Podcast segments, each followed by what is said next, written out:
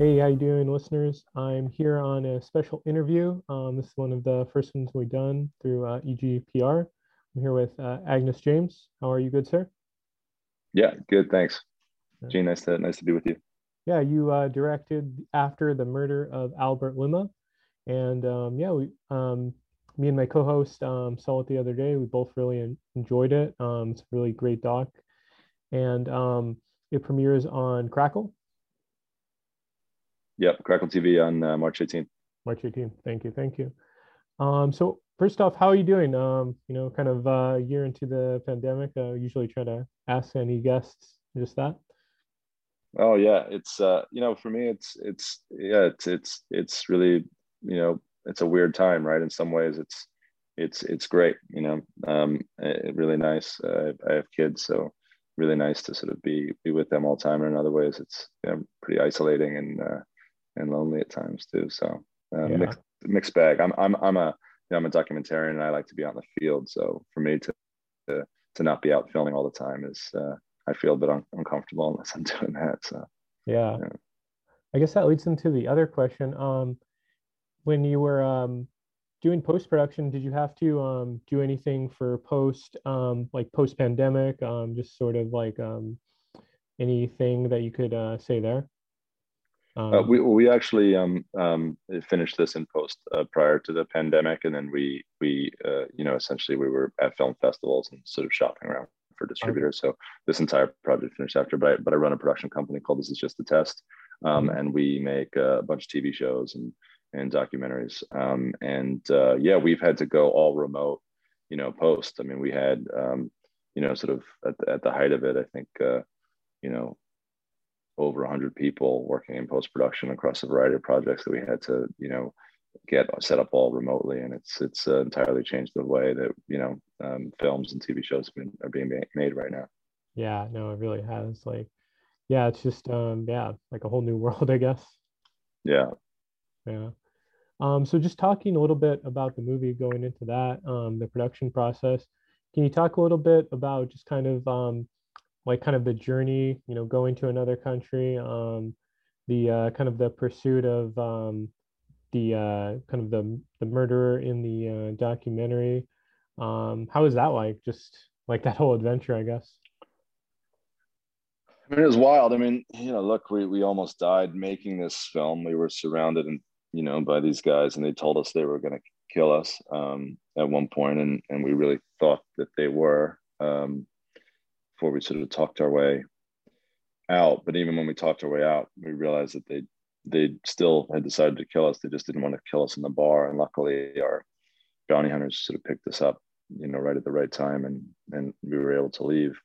Um, I knew it would be dangerous going down, um, but I think I had a I was just naive a certain amount too. You know that I just I thought oh, I could do this. This is I've done some dangerous stuff before, but this was unlike anything I'd I'd ever experienced. And you know, I think I think it was a you know not a, a, a fully thought out idea of Paul to hire two bounty hunters to go capture his father's killer. But I, I think I'd put myself in that same camp. I'm not sure if it was the best idea to go and make a movie um, about that um, either. But um, I was really moved by his story. You know, he had tried to get justice for his father for 13 years.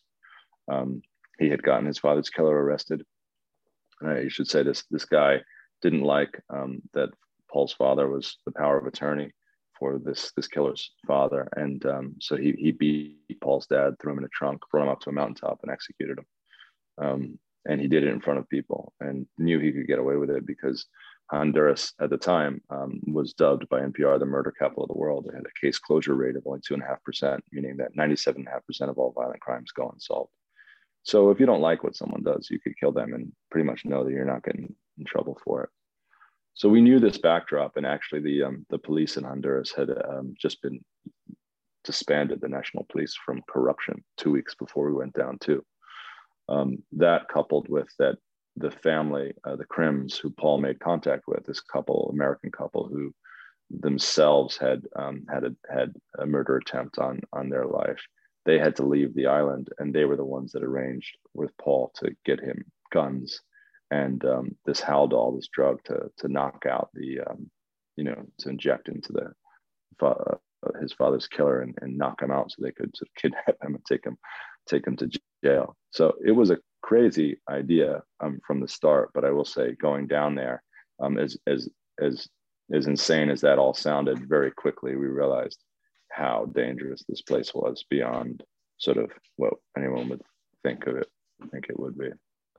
Yeah, just like watching the documentary, there's a lot of like harrowing calls and all that. Um, yeah, it's pretty. Yeah, it was just wild watching. Um, kind of uh, take us back a little bit, just going back. How did this um like the genesis of this uh, documentary begin? Did anyone like pitch pitch it to you, or how did you meet Paul? Um, can you take us back then?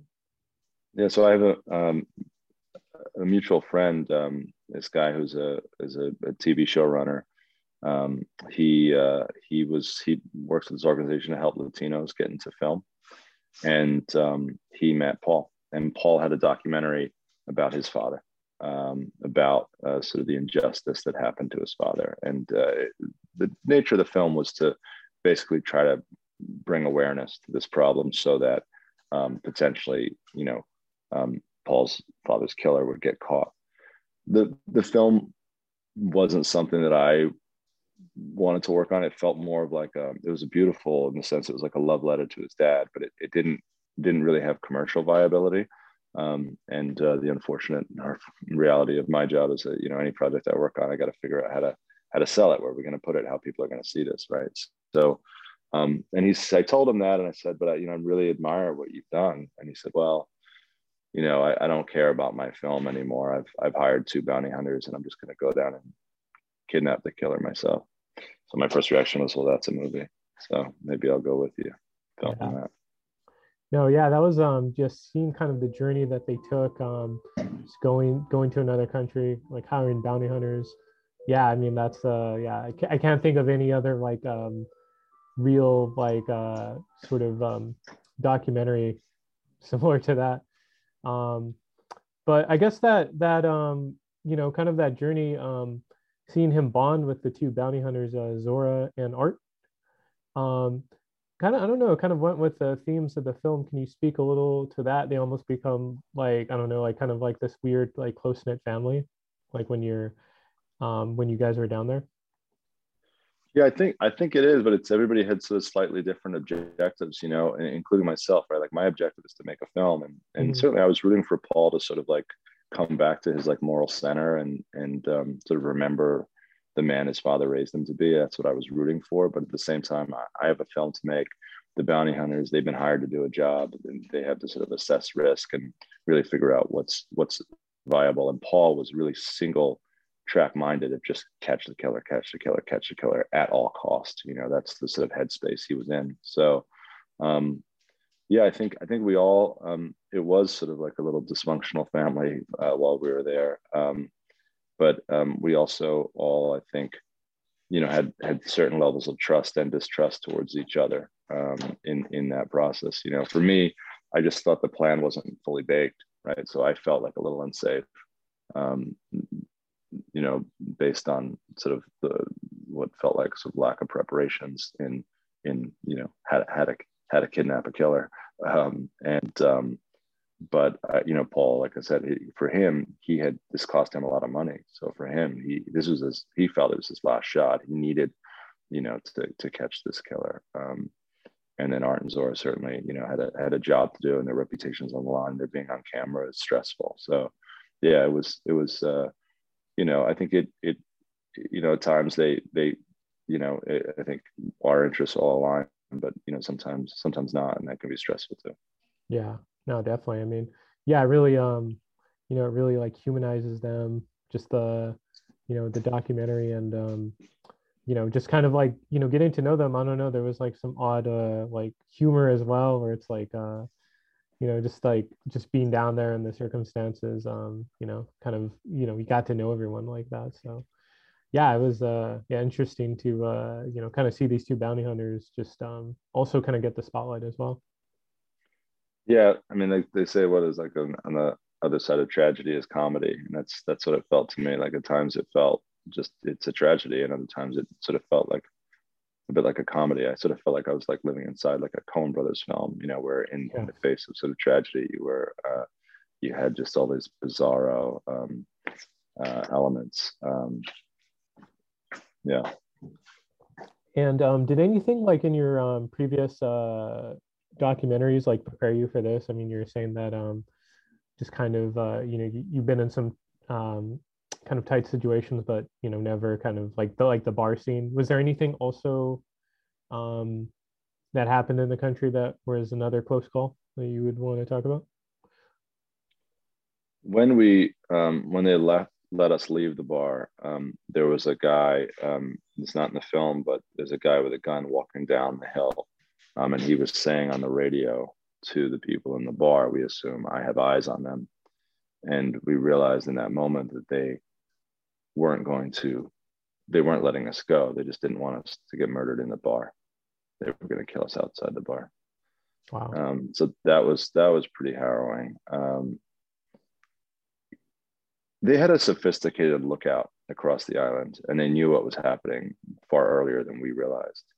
Also, the hotel we were staying at, um, which we don't feature too much, but um, what we heard of it, which seems to fit, is that it, it it's a front for um, laundering money for a cartel.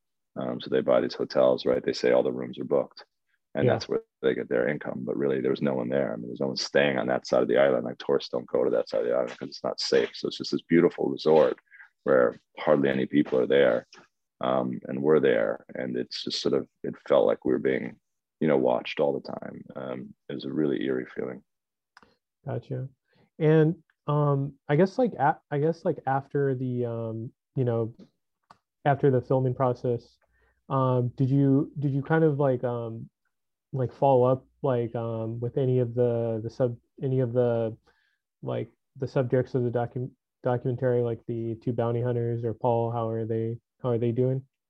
Yeah paul and i keep in touch a lot of them we became really good friends out of this and uh, we, we went on to work together for a while too actually um, you know, he always wanted to sort of work in tv and so i gave him his first job in tv and that's what he's been doing ever since um, uh, the um, the bounty hunters I've kept in touch with a little bit. Um, you know, I think uh, I think um, I think this was this was a, this was a tough, you know, I think week for them. Um, you know, not everything went the way they planned. Um, and then the Crims, I keep in touch with the, the other American family. I, I mm-hmm. recently um, talked to them, and um, they finally got their house. Um, in the film, their, their house was basically stolen from them by this guy who then tries to execute um, you know, one of them uh, point blank range, you know, um, you know, pulls a trigger at his car window, but he luckily just moves out of the way.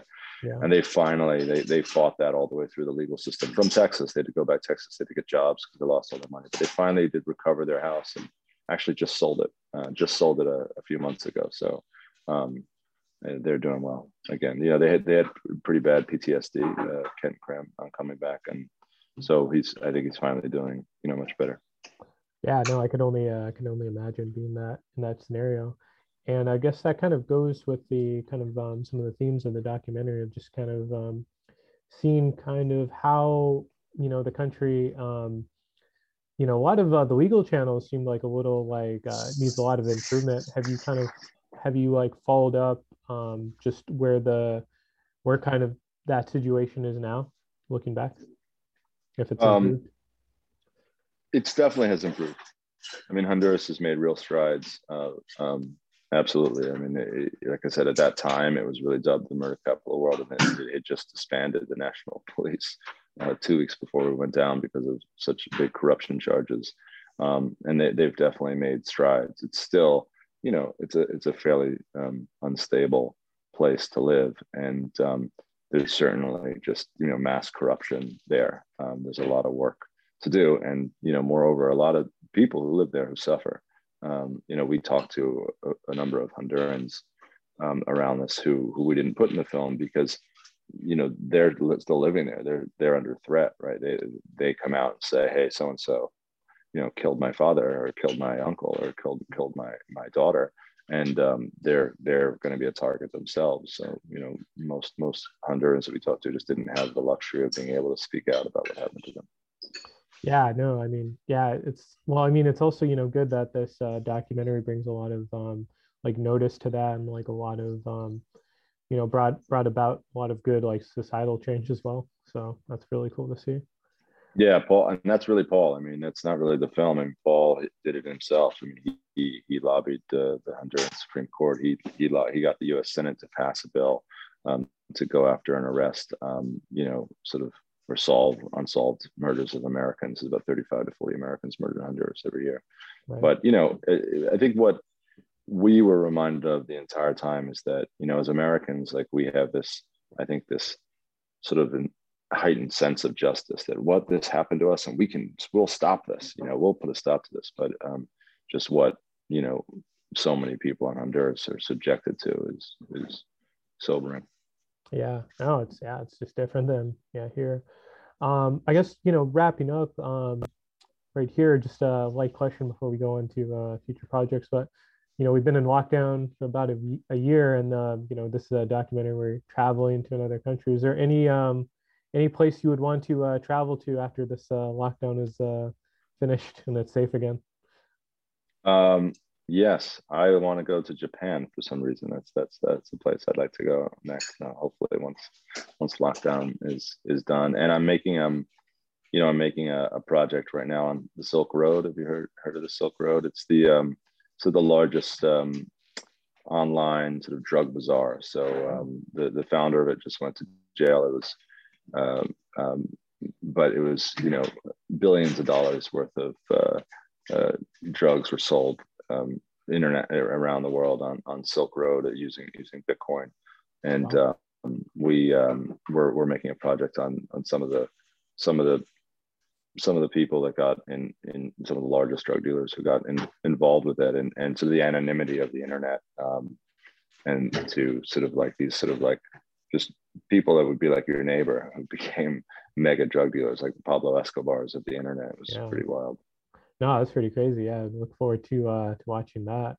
Um, any other um, future projects um, that you could talk about or anything? Yeah, I have. Um, so I have a show that's on uh, Discovery Plus and Discovery right now called Undercover a Billionaire. So it's it's we take um, you know the TV series that we take someone who's super successful and you know change their name strip them of their contacts and take all their money away, give them only a hundred dollars, and they have to try to build a business uh, worth a million dollars in in uh, in 90 days. Um, have another TV series on USA called The Rev uh, that's airing airing now, um, and yeah, a variety of of, of, of documentary projects uh, coming up. Some of which I can't can't talk about, but that Silk Road one is, is one that we're we're actively filming right now. Gotcha. Cool. Cool. And um, yeah, no, thank you for uh, for joining us today. Um, and um, just before we let you go, where can uh, people find you at, or um, the movies, uh, social media that you'd want to uh, promote? Yeah. So, um, any any questions about the film, you can hit me up on Instagram at, at Aengus James, A E N G U S uh, dot James, I believe it is. Um, is my Instagram handle. And um, and uh, for the uh, um, you know, for the film, um, it's going to be on March 18th on on Crackle TV. Cool, cool. Yeah, we'll definitely check it out there. And um, yeah, we'd uh, highly recommend you know checking out the documentary. And um, yeah, just want to thank you for your time again, and um, you know, thank the listeners. Thanks for watching. Thanks for listening. You've been professionally and professional. Thanks, Gene. Really appreciate the time, and thanks for the listeners for tuning in.